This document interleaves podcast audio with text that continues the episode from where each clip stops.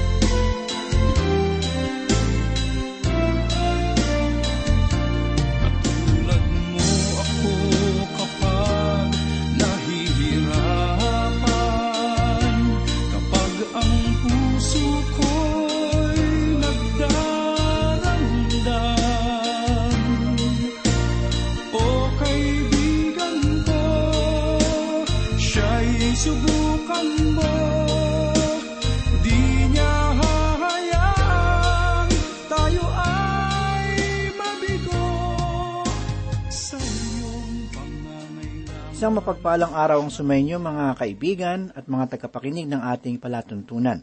Ako po si Pastor Dan Abangco. Samahan po ninyo ako at tayo ay matuto sa banal na salita ng Diyos. Nakita ng propeta sa unang pangitain ang mga nakasakay sa kabayo sa ilalim ng puno ng mirto. Samantalang sa ikalawang pangitain ay nakita niya ang apat na sungay. Sa ikatlo ay ang apat na panday at ang apat na karpintero. Ang ikaapat na pangitain ay tungkol sa lalaking may hawak na panukat. Ang ikalima ay tungkol kay Josue at Satanas at sa ikaanim ay ang sanga at ang bato na may pitong mga mata. Ang unang apat na mga pangitain ay sumasagisag sa panlabas na kalayaan ng mga Israelita mula sa mapang-aliping kamay ng Babylonia. Ang mga pangitain ay natutuon rin sa mga huling araw kung saan ang Israel ay pangangalatin sa buong daigdig upang ganap na tipunin ng Panginoong Hesus sa kanyang pagbabalik. Ang ikalima at ikaanim na mga pangitain ay sumasagisag sa espiritual na kaligtasan. Ang punong saserdote na si Josue, na daramtan ng maruming kasuutan at binihisa ng Diyos ng malinis na kasuutan, ay larawan ng pagbabalik ng Israel sa kanilang lupain. ngunit hindi sila magawang gamitin ng Panginoon sa kasulukuyan dahil sa kanilang kasalanan. Kailangan nila ang paglilinis ng Diyos, sapagkat hindi ito magagawa ng kanilang sarili o ng kanilang relihiyon. Ang paglilinis ay dapat na magmula sa Diyos, gaya ng sinabi ni Propeta Isaiah sa unang kabanata ng kanyang aklat talatang labing walo.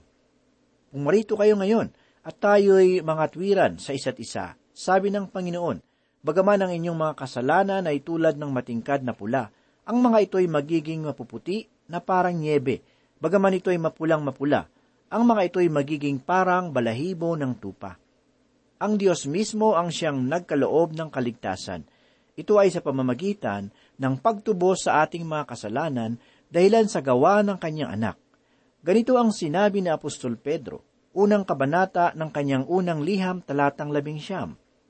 Kundi ng mahalagang dugo ni Kristo, gaya ng sa korderong walang kapintasan at walang dungis. Ang paglilinis na nais gawin ng Diyos ay paglilinis ng kasalanan.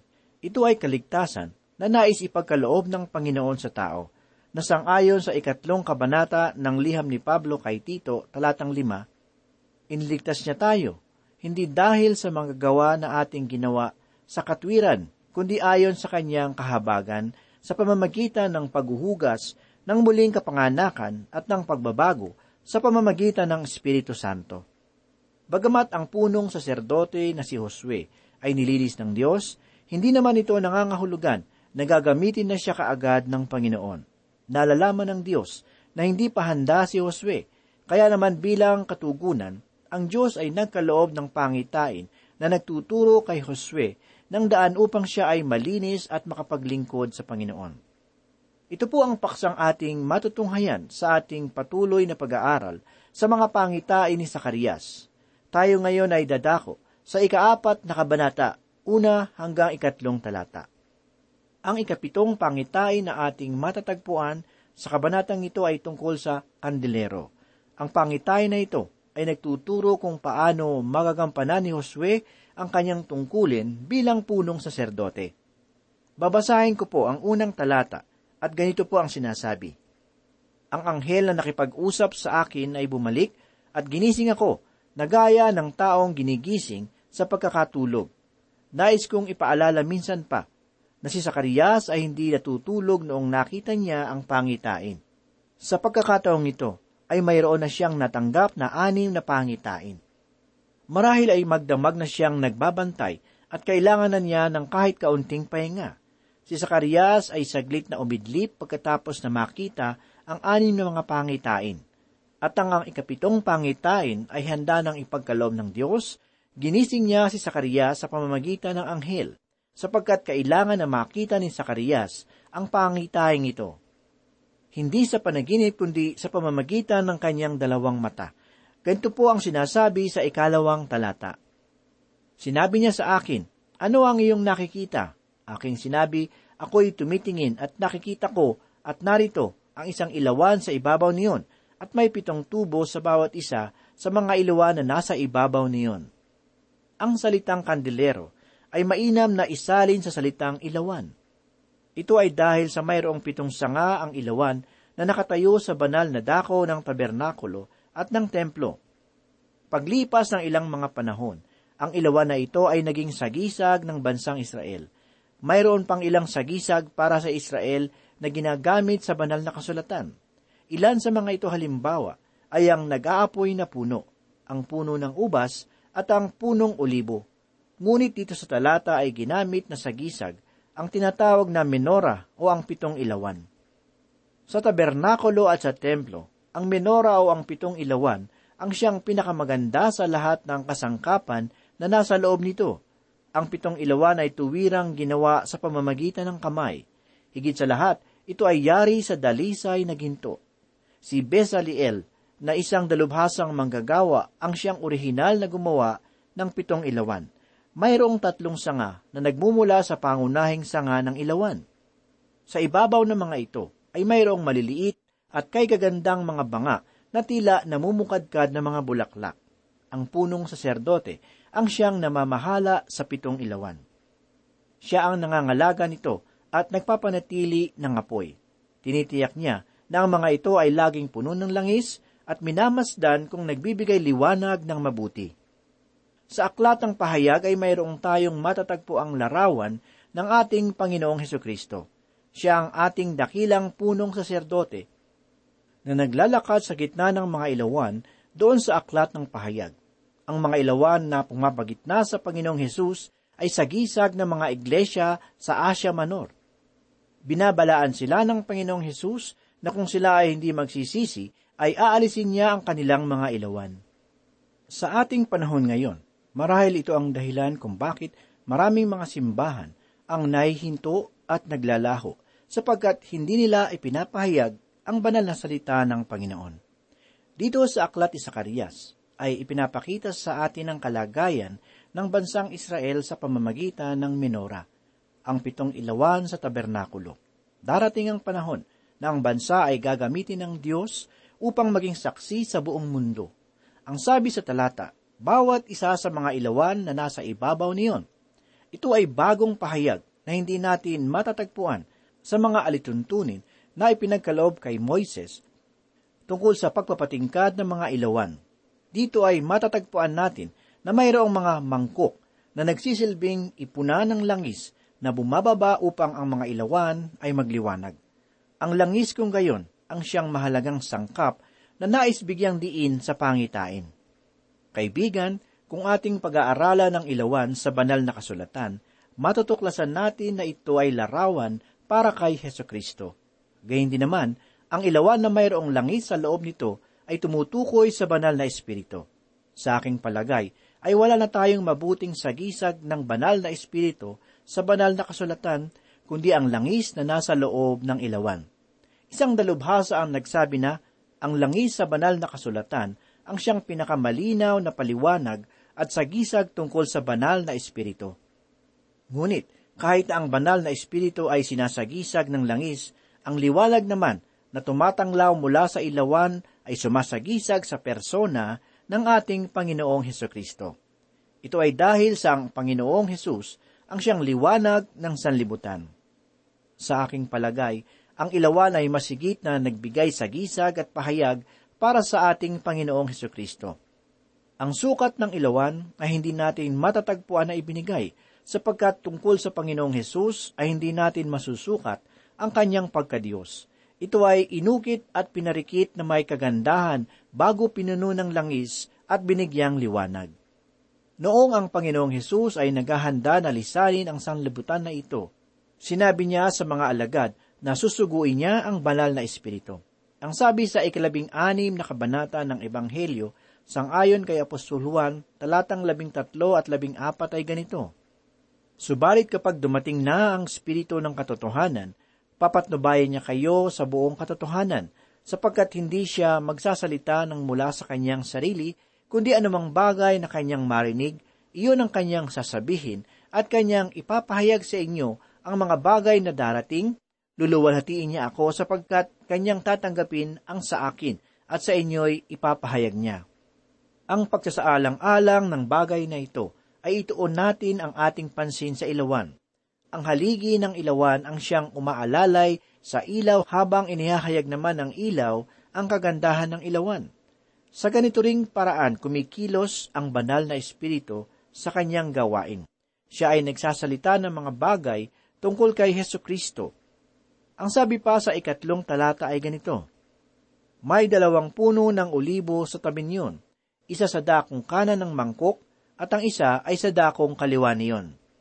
Ang dalawang puno ng olibo na ipinapakilala noong panahon ni Sakarias, si Zerubbabel ang siyang hari na nagmula sa lipi ni Haring David, at isa sa puno ng olibo. Samantalang ang ikalawang puno ng olibo ay si Josue, ang punong saserdote. Sila ay ang dalawang kinakasangkapan ng Diyos upang ibalik ang liwanag sa bansang Israel. Nais ng Panginoon na sila ay maging mga saksi, liwanag, at patotoo para sa kanilang bayan at sa buong daigdig.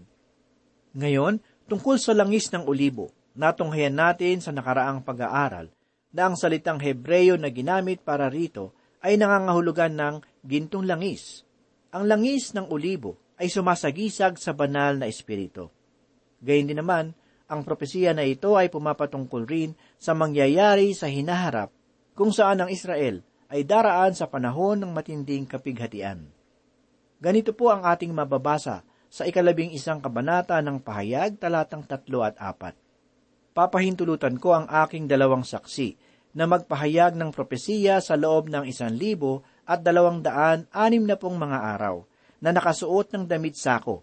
Ang mga ito'y ang dalawang punong olibo at ang dalawang ilawan na nakatayo sa harapan ng Panginoon ng lupa. Sa araw ng panahon ng matinding kapighatian ay walang matatagpo ang mga saksi para sa Diyos. Ito ay dahil sa ang daigdig ay paghaharian ng Antikristo sa ilalim ng kapangyarihan ni Satanas. Bawat bibig ay magiging tikom sa pagpapahayag ng katotohanan ng Diyos maliban sa dalawang saksi na ito. Ang sabi ng salita ng Diyos, sa bibig ng dalawang saksi ay may katibayan. Hindi hahayaan ng Panginoon na tuluyan siyang mawala ng saksi. Sapagkat sa panahong iyon ay darating ang dalawang saksi na magpapahayag para sa Diyos. Kung sino man ang dalawang ito ay hindi natin alam. Sa aking palagay, ay isa si Elias sa dalawang ito. Subalit sino man ang isa, si Enoch man ito, o dili kaya si Moises o si Juan Bautista, ay hindi ko alam. Ang kanilang pagkakakilanlan ay hindi mahalaga. Ang mahalaga ay ang Diyos ay mayroong magiging saksi sa panahong iyon. Mga saksing magpapahayag na taglay ang kapangyarihan ng banal na Espiritu. Ito ang pangako ng Panginoon sa hinaharap kung paanong ginamit niya sina Zerubabel at Josue noong kapanahunan ni Propeta Sakarias.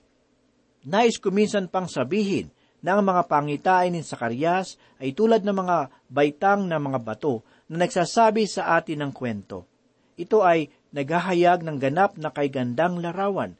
Kung ito ay ating pag-uugnay-ugnayin, ito ang bagay na ipinagkaloob ng Diyos sa mga bumalik at natirang Israel para sa kanilang ikatatatag dapat nating tandaan na ang mga Israelita ay napailalim sa pagkabihag sa ilalim ng Imperyong Babylonia at sa kanilang pagbabalik sa kanilang lupain. Ipinahayag sa kanila ng Diyos na ang lahat ng ito ay naganap sang ayon sa kanyang panukala. Ngayon sa pagbabalik ng mga Israelita sa kanilang lupain, kinakailangan na sila ay linisin sa kanilang mga kasalanan at manumbalik sa matuwid na relasyon sa Panginoon upang sila ay maging mabuting patotoo. Bagamat ang mga pangitain ni Sakarias ay mayroong lokal na kaganapan sa kanyang bansa, ngunit ito naman ay mayroong panghinaharap na katuparan. Ang ganap na katuparan ng mga pangitain ay magaganap sa panahon ng paghahari ng Panginoong Diyos sa pamamagitan ni Kristo. Ang Diyos ay gagawa ng paglilinis sa bansang Israel sa panahong iyon. At dito sa ikalabing tatlong kabanata ng Sakarias ay matatagpuan natin na mayroong bukal na mabubuksan para sa ikalilinis ng lipi ni David at sa lahat ng mamamayan ng Jerusalem. At pagkatapos na sila ay linisin, sila ay magiging liwanag ng sanlibutan. Ito ang siyang likas na hangarin ng Diyos para sa kanila. Sa ikatatlumpu at dalawang kabanata ng Deuteronomio, talatang walo, ay mababasa natin ang ganito. Nang ibigay ng kataas-taasan sa mga bansa ang kanilang pamana, nang kanyang ihiwalay ang mga anak ng tao, kanyang inilagay ang mga hanggana ng mga bayan ayon sa bilang ng mga anak ni Israel. Bakit kaya inayos ng Panginoon ang mga bansa sang-ayon sa bilang ng mga anak ni Israel? Ang sagot ay ating matatagpuan sa pagiging saksi ng Israel para sa Diyos sa buong daigdig. Ang lupain ng Israel ay napakamunting lugar sa sanlibutan.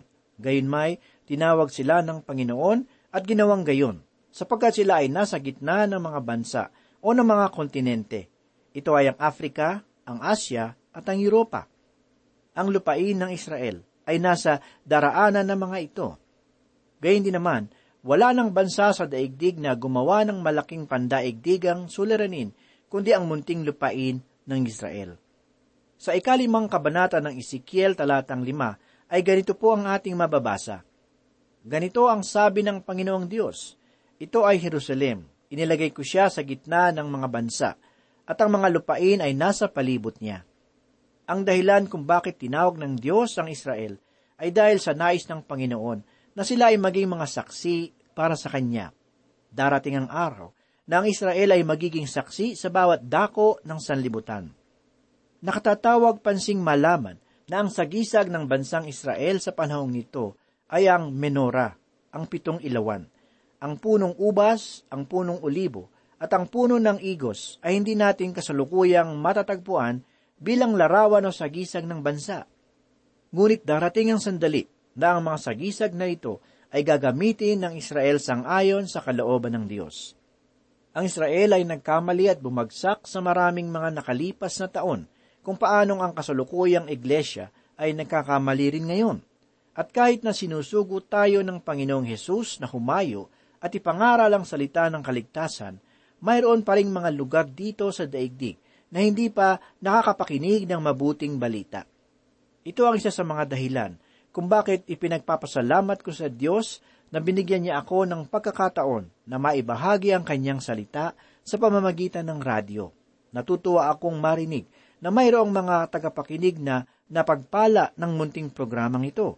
Sa totoo lang, ay mayroon na tayong mga tagapakinig na naging pastor dahilan sa kanilang pakikinig ng ating programa. Papuri sa Diyos, sapagkat ang kanyang salita ay gumagawa na may kapangyarihan sa puso ng mga taong nananalig at naglilingkod sa Kanya. Sa panahong ang bansang Israel ay pagpapalain ng Panginoon, ang pagiging saksi ng bayan sa buong daigdig ay lalaganap na may kapangyarihan.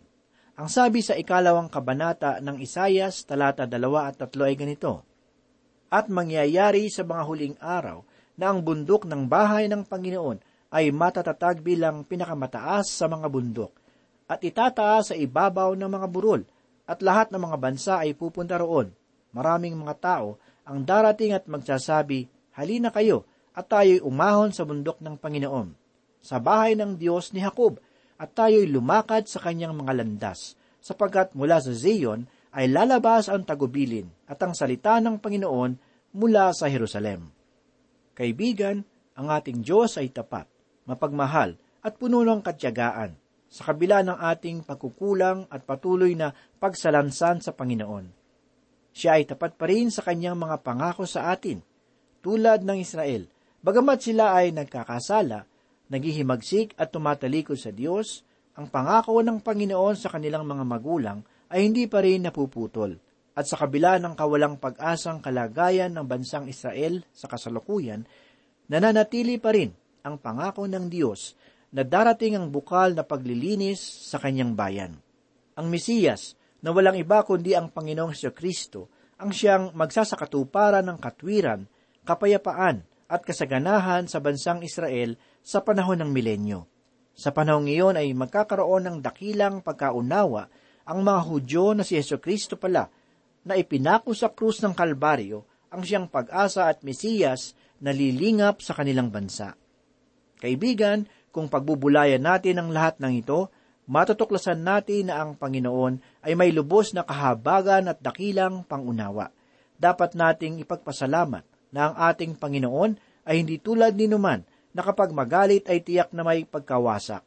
Oo nga't ang Panginoon ay Diyos rin ng katarungan.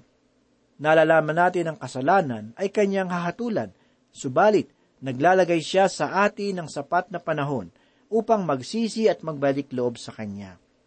Tulad sa mga sandaling ito, ang Diyos ay tumatawag sa iyo ngayon sa pamamagitan ng Kanyang salita. Kumakatok ang Panginoon sa pintuan ng iyong puso. Nais niyang tumuloy sa iyong buhay upang ikaw ay linisin sa lahat ng iyong pagkakasala. Kaibigan, kung ang iyong buhay ay wala pa sa kanlungan ng Diyos, bakit hindi mo saglit na pag-isipan ang pagtawag niya sa iyo? Maaari mo bang bigyan ng kaunting pansin ng Panginoon na nagbibigay sa iyo ng hininga? Isaalang-alang mo naman ang iyong buhay na may relasyon sa Diyos. Kaibigan, ang kamay ng Diyos sa pamamagitan ng mabuting balita na iyong narinig ay nagaanyaya sa iyo na isaalang-alang mo ang iyong spiritual na kalagayan. Sinasabi ng Diyos sa ika-anim na kabanata ng Roma talatang 23 hanggang ganito, sapagkat ang kabayaran ng kasalanan ay kamatayan, ngunit ang kaloob ng Diyos na walang bayad ay buhay na walang hanggan kay Kristo Jesus na Panginoon natin. Sinasabi rin sa ikalimang kabanata ng Roma talatang 8 at siyam ang ganito, Subalit, pinatutunayan ng Diyos ang kanyang pag-ibig sa atin, na noong tayo'y mga makasalanan pa, Si Kristo ay namatay para sa atin, lalo pa nga ngayong itinuturing tayong ganap sa pamamagitan ng kanyang dugo, ay maliligtas tayo sa galit ng Diyos sa pamamagitan niya. Kaibigan, nahanda ka ba na ito ay tanggapin sa pamamagitan ng taus-pusong pananampalataya kay Kristo Jesus? Nananampalataya ka ba na ikaw ay makasalanan na naging dahilan ng kamatayan ni Kristo? Nananampalataya ka bang siya ay nabuhay na maguli upang ikaw ay magkaroon ng pananampalataya na buhay? Pakinggan mo ang katotohanang sinasabi sa ikasampung kabanata ng Roma talatang siyam at sampu. Sapagkat kung ipapahayag mo sa pamamagitan ng iyong bibig na si Jesus na Panginoon at sasampalataya ka sa iyong puso na binuhay siyang muli ng Diyos mula sa mga patay, ay maliligtas ka, sapagkat sa puso ang tao'y nananampalataya, kaya't itinuturing na ganap, at sa pamamagitan ng bibig ay nagpapahayag kaya't naliligtas. Manalangin po tayo. Muli kami po ay nagpupuri Panginoon at nagpapasalamat sa iyong mayamang salita. Muli ito po ay nagbigay sa amin ng kalakasan ng aming kaluluwa at nagpatibay ng aming pananampalataya sa iyo. Salamat dahil ikaw ay namatay doon sa krus ng Kalbaryo upang kami po ay makasumpong ng kapatawaran sa aming mga kasalanan. At patuloy mo pong gamitin kami upang kami ay maging mabuting patotoo sa aming kapwa. Ito po ang aming samot dalangin sa pangalan ni Jesus. Amen. Ang buhay minsan lamang nagkaroon